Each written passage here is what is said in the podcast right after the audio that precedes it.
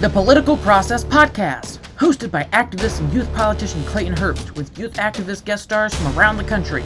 Together, we are explaining the American political process and diving deep into the details of the system.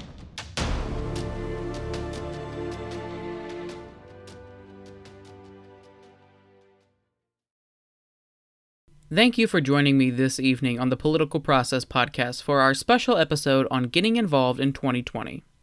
Getting involved in any year can be extremely difficult between finding the right campaign or just finding a way in general to get involved. And this is especially true in 2020 when most of the ways that people would get involved are unfortunately canceled due to a pandemic.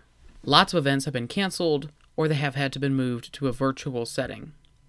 Likewise, canvassing and door knocking have had to be canceled in order to protect both the canvasser and the person being canvassed and voter outreach has had to move to online via phone banking, texting, emailing, or social media. However, that doesn't mean that there aren't ways you can get involved. Of course, there is that blanket statement that you can always donate money. However, there are actual tangible ways that a person of any experience level can get involved with any amount of time. I highly suggest visiting the website that I built on this, which is theherbstmovement.com. So that'll be www M O V E M E N T dot com, which has a ton of ways to get involved with campaigns on national and state levels for both conservatives and progressives. The majority of the ways that someone can get involved this year is through phone banking and text banking, which is called voter outreach or get out the vote.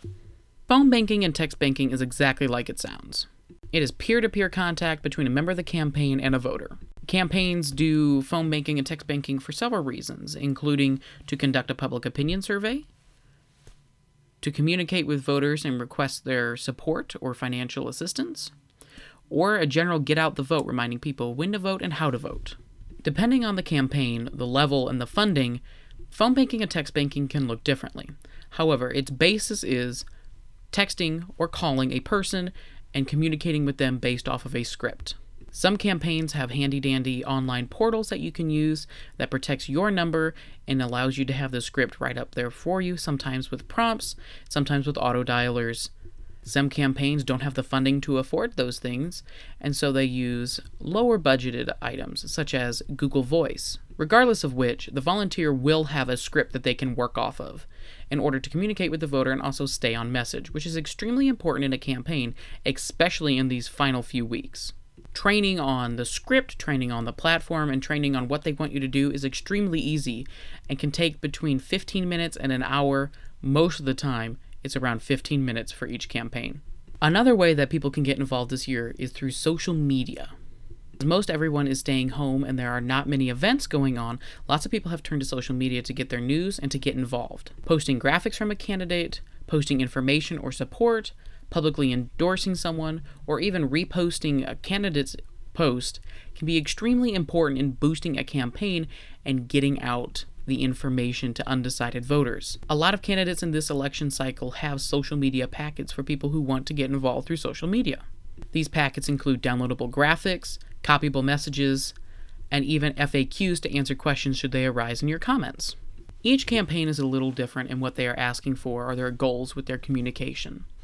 Lots of campaigns right now are focusing on getting out the information to undecided voters as mail in ballots have been mailed around the country. It is extremely important to get involved in this election, regardless of your political ideology, in order to fight for the change that you wish to see in our country have scheduled phone banking and text banking times where a member of the team or the candidate themselves is available to communicate with you and help you if you have any questions. Campaigns right now also have open phone and text bank options.